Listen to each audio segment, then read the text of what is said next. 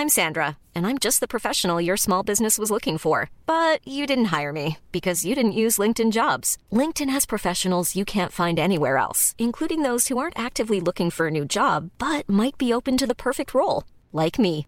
In a given month, over 70% of LinkedIn users don't visit other leading job sites. So if you're not looking on LinkedIn, you'll miss out on great candidates like Sandra. Start hiring professionals like a professional. Post your free job on linkedin.com/people today. Ryan Reynolds here from Mint Mobile. With the price of just about everything going up during inflation, we thought we'd bring our prices down. So to help us, we brought in a reverse auctioneer, which is apparently a thing. Mint Mobile unlimited premium wireless. Ready to get 30, 30, bit to get 30, bit to get 20, 20, 20, bit to get 20, 20, bit to get 15, 15, 15, 15 just 15 bucks a month. So, Give it a try at mintmobile.com slash switch. $45 upfront for three months plus taxes and fees. Promo rate for new customers for limited time. Unlimited more than 40 gigabytes per month. Slows. Full terms at mintmobile.com.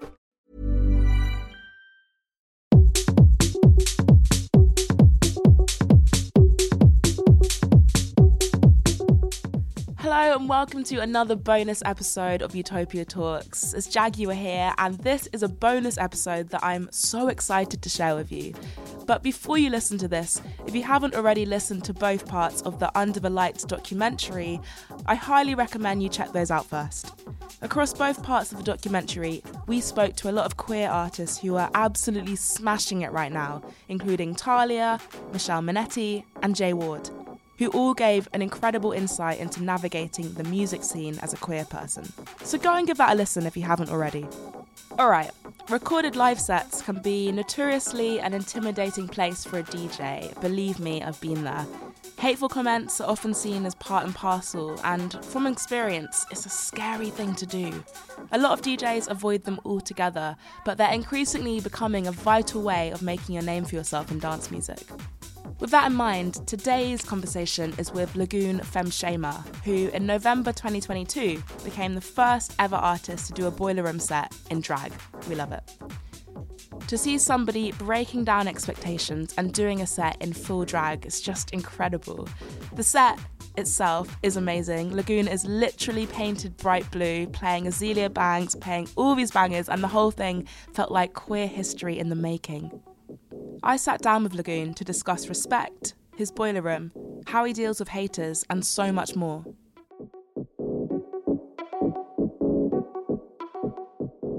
My name is Zooey Gleaves. I also go by Lagoon Femshayma. My pronouns are he, him. And I am a DJ, creative director, drag queen, broadcaster, presenter, and will literally do kind of anything else if the coin is uh, cute enough, considering the cost of living crisis we're currently in. But those are my big five, so that's what I do mainly. Your big five, love.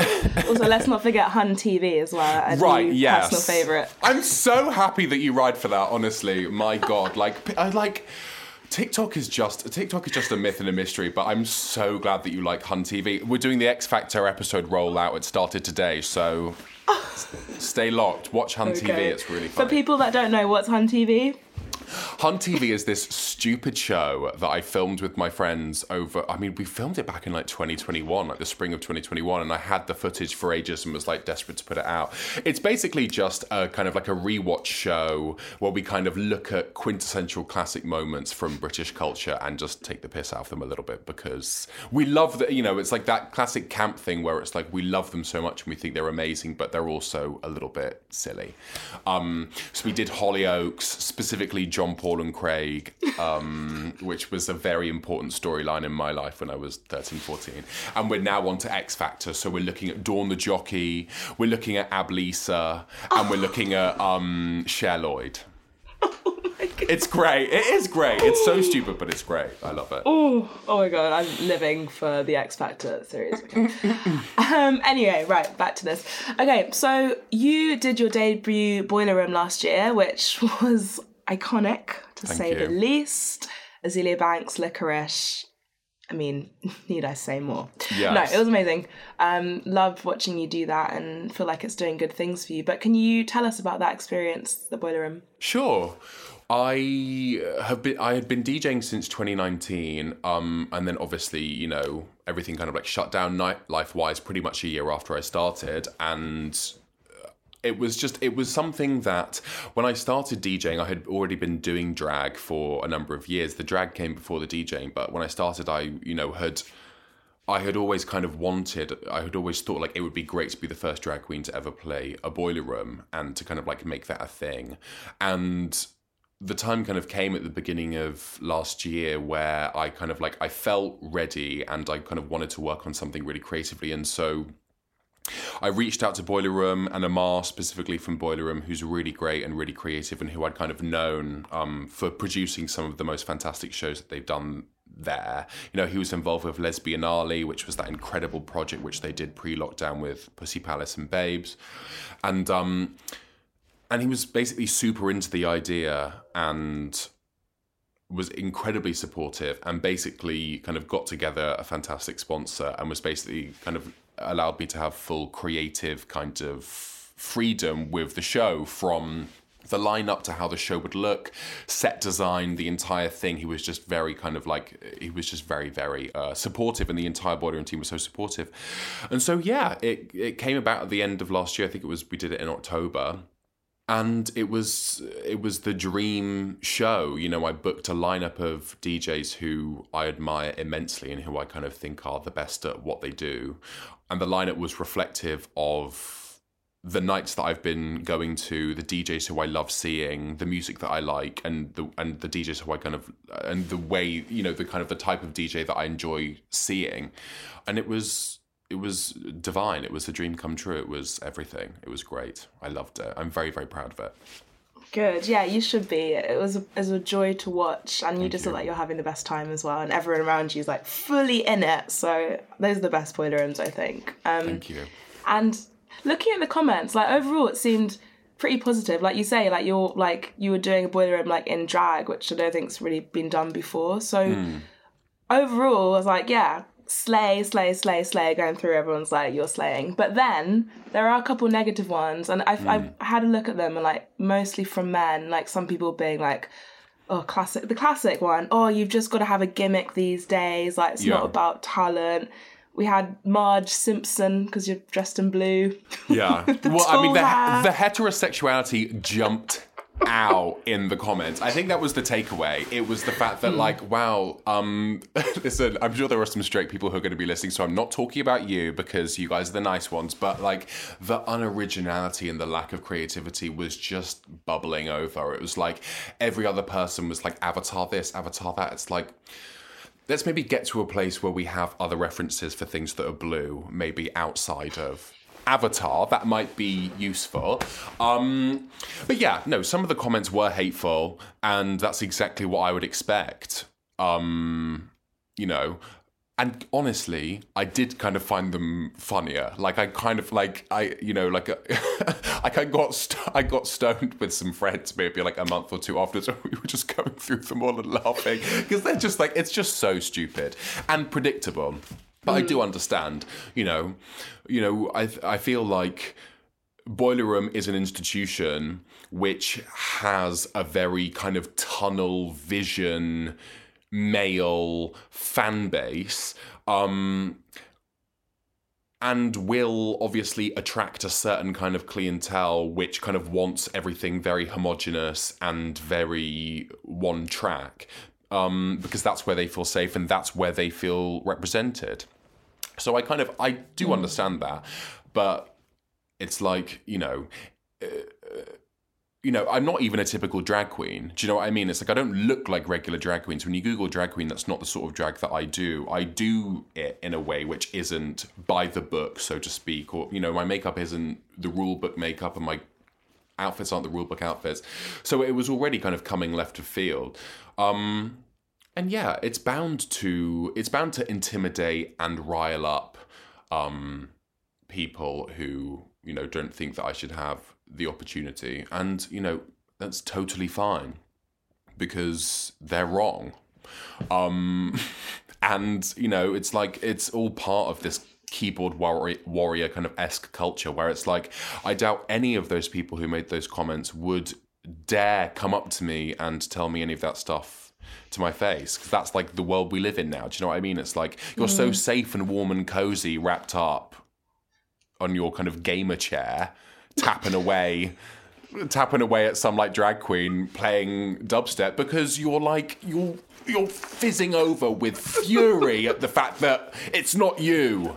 And it's like, well, you know, tough tea, sorry about it, but no, it's not you. So mm. Deal yeah, with it. Very, very well said. And also Thank like you. it shows like it's sick. Like it is they are just wrong because like your Boiler Room was incredible and like it just shows that you're doing something cutting edge and different and mm. these people are scared and and this is the whole thing like i've seen with like even with if this report we put out like people didn't like what what we had to say about gender inequality and the people telling us that were men mm. and like you know, and there are some great men out there, but it's these like angry ones that sit at home in their gamer chairs. Like I've got um sitting one today. Um, the comfiest chair. They about, are good though. To be fair, they are good, but they kind of. It's like when you do something that isn't like strictly the canon. It's like very. Some people can't process it. How are you ever meant to evolve and develop if you don't do something differently, right? It's the like it's the great process of unlearning which we all in smaller or larger quantities have to do as human beings because we are all brought up um, with a dominant narrative about what is acceptable, what is right, and what the rules are for the society that we live in. And then you know, when things like your report, like a boiler room featuring a drag queen, like the conversation about race that um, was very much prevalent, but which kind of exploded into the mainstream via Black Lives Matter in the spring of 2020 happened, is that a, a process of unlearning occurs where narratives that aren't the dominant are questioned. And if you've lived your entire life thinking one thing and believing one thing so much that it's ingrained into the very fiber and core of your being, and then you see something that is, or read something that is contradictory to that, you're going to feel irked and you're going to feel challenged and you're going to feel uneasy because the information that is true that's being presented to you is dissolving everything that you hold like the fabric of your world is like dissolving. The question is, how do you then respond to that? It's like, do you get angry? Do you keyboard warrior? do you go on the attack and go on the offensive and stamp your foot and bury your head in the sand? Or do you let the information wash over you and slowly kind of figure out a way to incorporate it into how you live your life? Like, that's the difference. But, like, I know what me and what my community do and will continue to do. And, you know, I think what you've done with this report is so great because even though, yeah, you're going to have to deal with you know, not rightly, but you're going to have to deal with people who are Aggie and are on the attack. It's like actually, in a very kind of calm, cool, considered way, what you've done is just present people information. Mm. And that's really, really important. Mm, thank you, babes.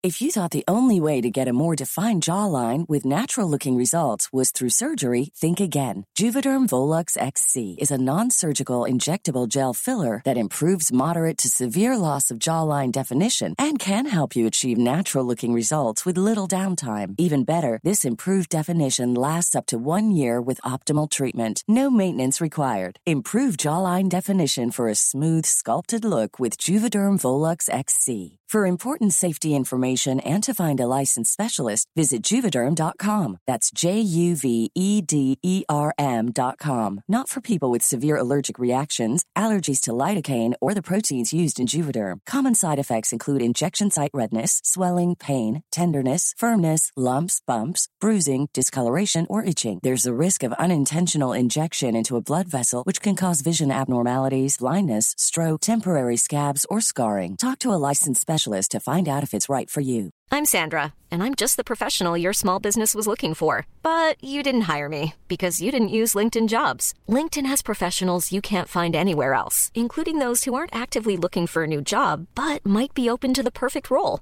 like me. In a given month, over 70% of LinkedIn users don't visit other leading job sites. So if you're not looking on LinkedIn, you'll miss out on great candidates like Sandra. Start hiring professionals like a professional. Post your free job on linkedin.com slash people today. This Mother's Day, celebrate the extraordinary women in your life with a heartfelt gift from Blue Nile. Whether it's for your mom, a mother figure, or yourself as a mom, find that perfect piece to express your love and appreciation. Explore Blue Nile's exquisite pearls and mesmerizing gemstones that she's sure to love. Enjoy fast shipping options like guaranteed free shipping and returns. Make this Mother's Day unforgettable with a piece from Blue Nile. Right now, get up to 50% off at BlueNile.com. That's BlueNile.com.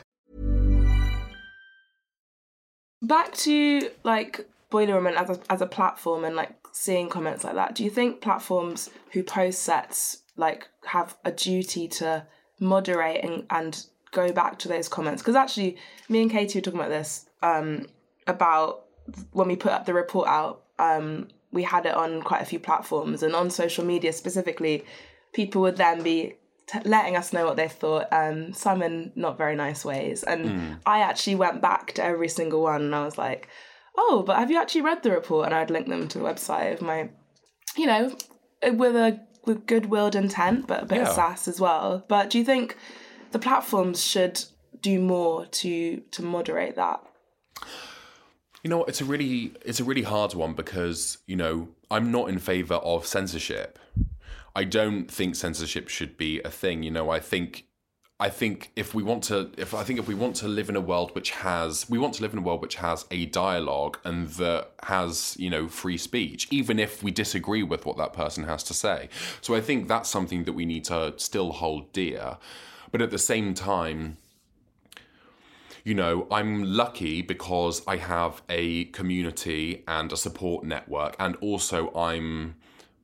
I, I'm confident in myself and who I am and my vision, and the comments didn't really get to me. So I'm, but you know, I'm lucky in that way. In the same way, I imagine you are, you know, kind of putting out this report and having loads of criticism thrown at you. It's like I can imagine that even though it might have been hurtful, you weren't necessarily rocked by that, and it didn't kind of you know the fact that you were able to kind of respond to those people in a cool calm considered way it's like you know that's amazing. But i am aware that some people maybe don't have that framework and those comments and that hatred might be a lot more insidious.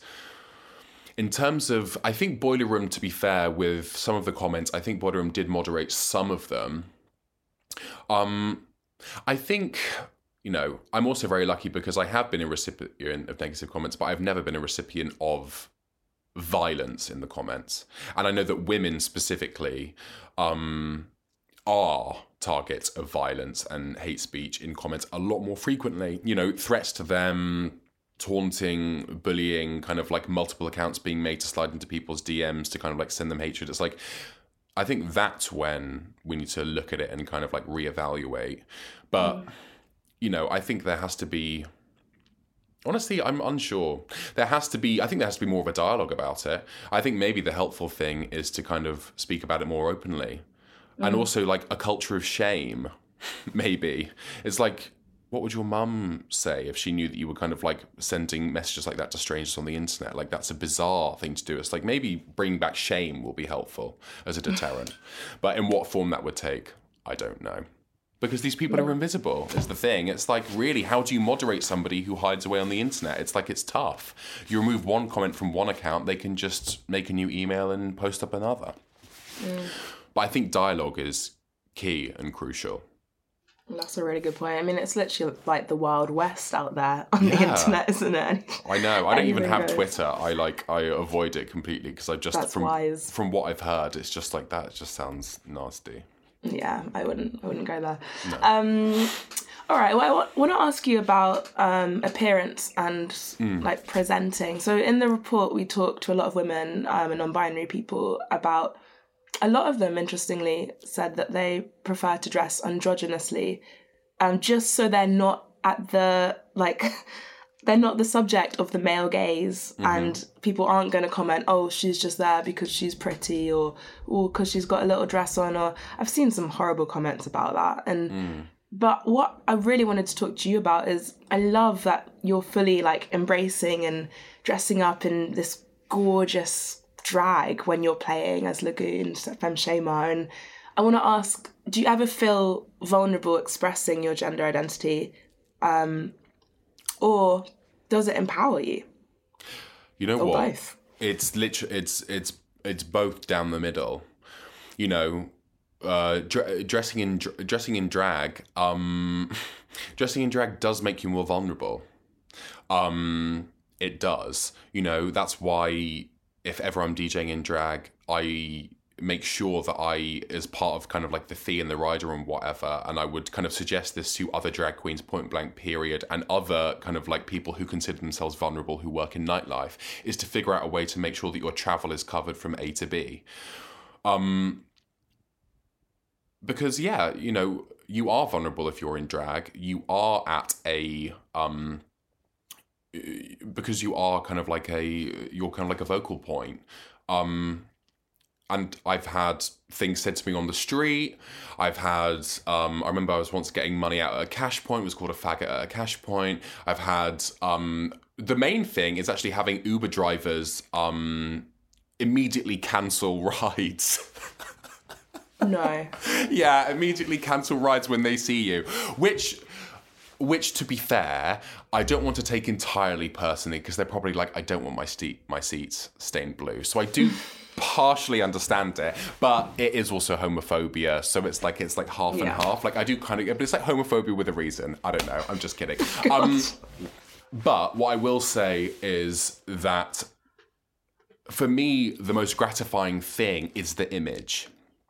That's what overrides everything else. Is that that moment in the club where you're look where you're looking at this person who doesn't look like they're from planet Earth playing you this music, it invigorates an environment in a way that I find kind of endlessly inspiring. And there is no you know there's no better way to empower yourself and to make yourself feel invincible than through dress you know it's like uh, that's what it's there for it's like and you can do anything you want with it um and it's so funny. I was speaking to my friend Annie Lord, who's this fantastic writer, the other day on the radio, and she was saying, you know, her and her friends are dressing um, more sparingly than ever before. And they're doing it for themselves and they're doing it specifically for the kind of like so for like the adulation of their other kind of girlfriends and then also um gay men. And straight men aren't they're not even being thought about in the process when they and you know these you know they're in their poster girl sort of like tight body con like nothing on kind of like brala Nensi Dojaka kind of knockoff from wherever like and they're like fully they're like these are women in their kind of like late 20s but like fully kind of obsessed with the idea of dressing as sexu- sexually and sexily as possible to then go out and not even speak to a man and not have sex. So i think it's like i think it's a sliding scale. Um but yeah no it's weird. It is that Yeah. that kind of mixture between vulnerability and like total kind of untouchability and empowerment. Yeah, it's, it's a really good point, and I think as well, like safety, as you were talking about, like again, that's something we really talked about in the in the report, and I think that's a really good point. Is like travel, make sure. It's just again, it's like so sad you have to think about this, but it's like just making sure you can get home safely and get to the mm. club without any trouble. It's just Yeah. It is. It's hard, and you know, like I've played a lot of. um I played a lot of. Uh, you know, I started my DJ career and drag career actually, and um in mixed spaces. Like I didn't start in safe spaces, and I didn't, and I didn't, and I started clubbing at the same time as safe space culture, but like not in safe spaces. And so there were a lot of times where I did feel like I was just being gawked at or the butt of the joke to uh, kind of like a crowd of people. Um, and that's really hard because it makes it, it can make doing it feel very off putting. Um, And so I think, you know, now more and more and more, I'm kind of only trying to be in drag when I'm assured that the environment I'm doing it in will be an empowering one. Like, I refuse to be the butt of somebody's joke. Like, that's just not going to happen. So I'm only really doing drag now where I feel like I'm, where I feel like I am uh, respected. And the moment Yeah, the respect good. is gone, I'm out of there. Like I just won't participate. yeah, good for you. What is the biggest progress that you have seen during your career so far? Nightlife, in a way, I think is like a barometer for the world. Like mm. or where we are societally you know because nightlife is the place where everything starts. Like nightlife is like the big bang so to speak. It's like club culture is where every single kind of progressive thing has kind of happened or at least taken place. You know be it in fashion in music in art it's like this is where the forward thinkers go after a hard day working in their horrible jobs that they hate to kind of like talk about the ideas that excite them and make them feel good about the world. And the way nightlife has progressed since I got involved with it back in 2016 is remarkable, you know. And there is a dialogue that didn't exist when I started, which is now fully there. And you, uh, I'm slowly kind of seeing a newer generation of kids who have kind of like come up in the world that was created by the people before.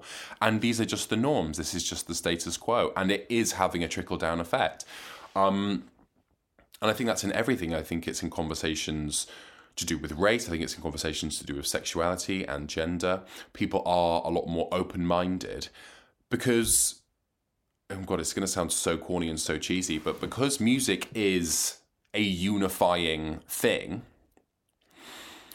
because music ties people together, people are seeing where the music comes from and it might not be somebody who they initially identify with or feel like they have commonality with, but because of the environment that they're in and because of the music that they're hearing, acceptance like seeps into them and their brain chemistry changes to allow different narratives and different opinions and different life experiences just become the norm. And it calms people it makes people more open minded via osmosis. And I have seen that more and more and more. This is a change that is happening. It does feel different when I started.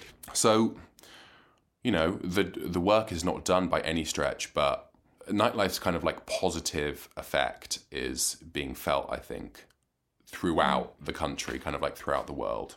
We are getting there, for sure. Yeah, love that. Also, I love the you said nightlife is like the big bang. I'm like, absolutely, that's great. That's what I mean, though. Like that. Like that. Yeah, just like across the, it's just like across the board. Like I think about it all the time. It's just like, you know, you think about everything from like Studio 54 to like the drag balls mm. and the Harlem Renaissance in the 1920s. It's like the nightclub has always been the place for the most exciting culture. It's just there's no question, and that continues mm. to this day. Yeah, nice. All right, final question. We ask everyone this on the podcast. What is your utopia? My utopia is a kind of a shared, it's kind of like a neighborhood where all my friends and family live. Everybody lives comfortably and happily and without stress there is uh, there is a city where you can go and play, but it's a, a safe distance, and when you're not interacting with it or playing music in it or doing whatever, you come back to this neighborhood and you cook and relax and do a double bill of like crazy white woman thriller murder movies and you like smoke some weed and you eat some roast chicken and you kind of like bask in like the calmness of the place. And it's beautiful and green and verdant. And um you get to kind of sleep until like 9 10 most days because work doesn't start until midday. That's probably my utopia. Wow I mean, can we go there now, please? Sounds, I don't feel I don't feel like great. that it's that hard to achieve either. I feel like we're just like a couple steps away from it. Like it's not, you know, out of reach. We're nearly there. All right. Well, I'll meet you in your utopia because that sounds gorgeous. Can't wait.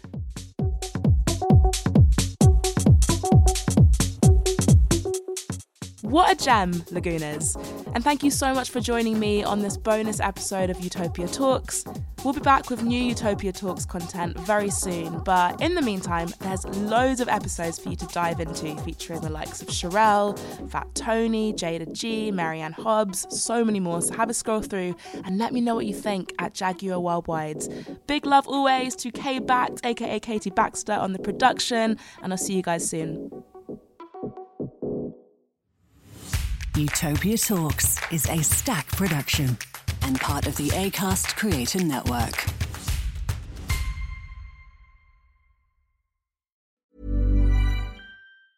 Planning for your next trip? Elevate your travel style with Quince. Quince has all the jet setting essentials you'll want for your next getaway, like European linen, premium luggage options, buttery soft Italian leather bags, and so much more. And is all priced at 50 to 80% less than similar brands. Plus, Quince only works with factories that use safe and ethical manufacturing practices. Pack your bags with high-quality essentials you'll be wearing for vacations to come with Quince. Go to quince.com slash pack for free shipping and 365-day returns.